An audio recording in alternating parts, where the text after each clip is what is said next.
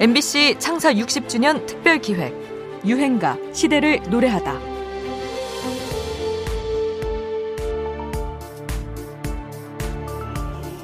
저녁 노을 속으로 사라지는 굴뚝 위의 흰 연기처럼 그 젊은 날은 어디로 사라졌는가?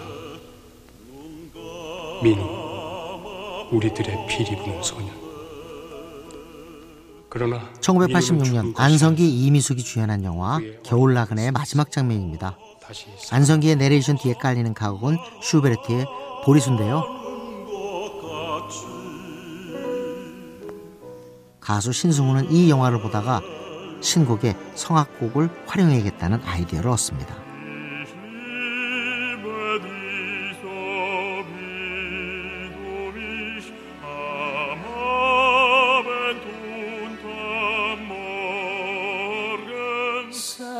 미술 속에 비친 그대로 혜성처럼 등장한 신승우는 다음에 내놓은 곡 보이지 않는 사랑으로 더 큰 인기를 얻게 되는데요. 베토벤의 가곡을 도입부에 넣어 대중가요와 클래식의 크로스오버로도 화제를 모았던 이 곡은 앨범 시장을 휩쓸게 되죠. 이문세, 최성수, 변희섭을 거쳐 신승훈에 이르러서 한국의 발라드 음악은 그 정점을 찍게 됩니다. 보통 발라드 음악으로는 열혈 팬들을 만들기 어렵다고 하지만 신승우는 서태지와 아이들 못지않은 강력한 팬층을 갖게 됩니다. 그래서 발라드의 황태자라는 별명도 얻게 되죠. 인기 가수 이미지가 워낙 강한 탓에 손해를 보기도 하는데요. 대부분의 히트곡을 자신이 직접 만든다는 점이 덜 알려졌다는 거죠. 갑자기 테이블 오빠 이 사람 노래 좀 들어봐 들었는데 사랑하기 때문에부터 그 너무 좋은 거예요. 그래서 제가 그 안에 있는 속도 딱 봤는데 유재하 작사, 유재하 작곡, 유재하 노래 그 세 단어가 너무 멋있었던 거예요. 싱어 아 싱어송라이터가 내 길인 것 같다. 가수가 되기 전부터 나는 11월 1일 날 유재하 선배님 그날 내서 나는 계속 신승훈 작사, 신승훈 작곡, 신승훈 노래 이렇게 할 거야라는 생각으로 그 싱어송라이터의 계보를 좀 저도 계속 잊고 싶은 생각에서 선배 가수 유재하의 기일인 11월 1일에 데뷔했을 만큼 싱어송라이터가 되려는 그의 의지는 강했습니다. 그에게 자신감을 가져다 준 곡이 바로 보이지 않는 사랑이었는데요. 그래서 신승훈은 다른 어떤 곡보다 이 곡을 잊을 수 없다고 하네요. 수많은 히트작을 낸 싱어송라이터. 신승훈의 유행가를 듣습니다. 보이지 않는 사랑.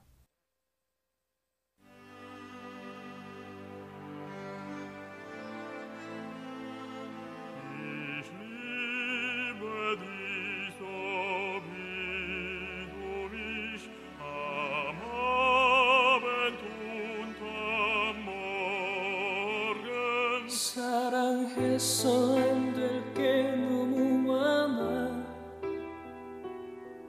그래서 더욱 슬퍼지는 것 같아. 그 중에서 가장 슬픈 건 날 사랑하지 않는 그대. 내 곁에 있어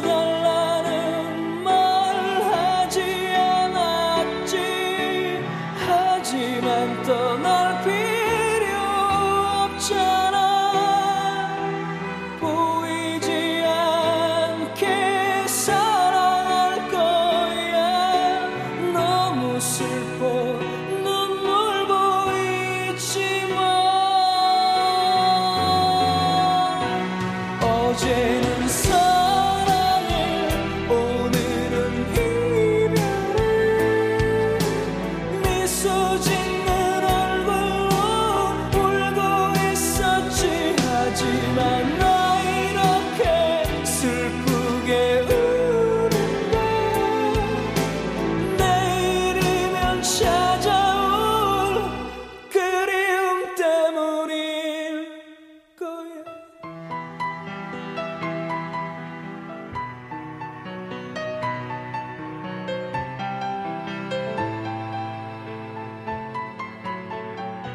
MBC 창사 60주년 특별기획 유행가 시대를 노래하다. 지금까지 음악평론가 임진모였습니다.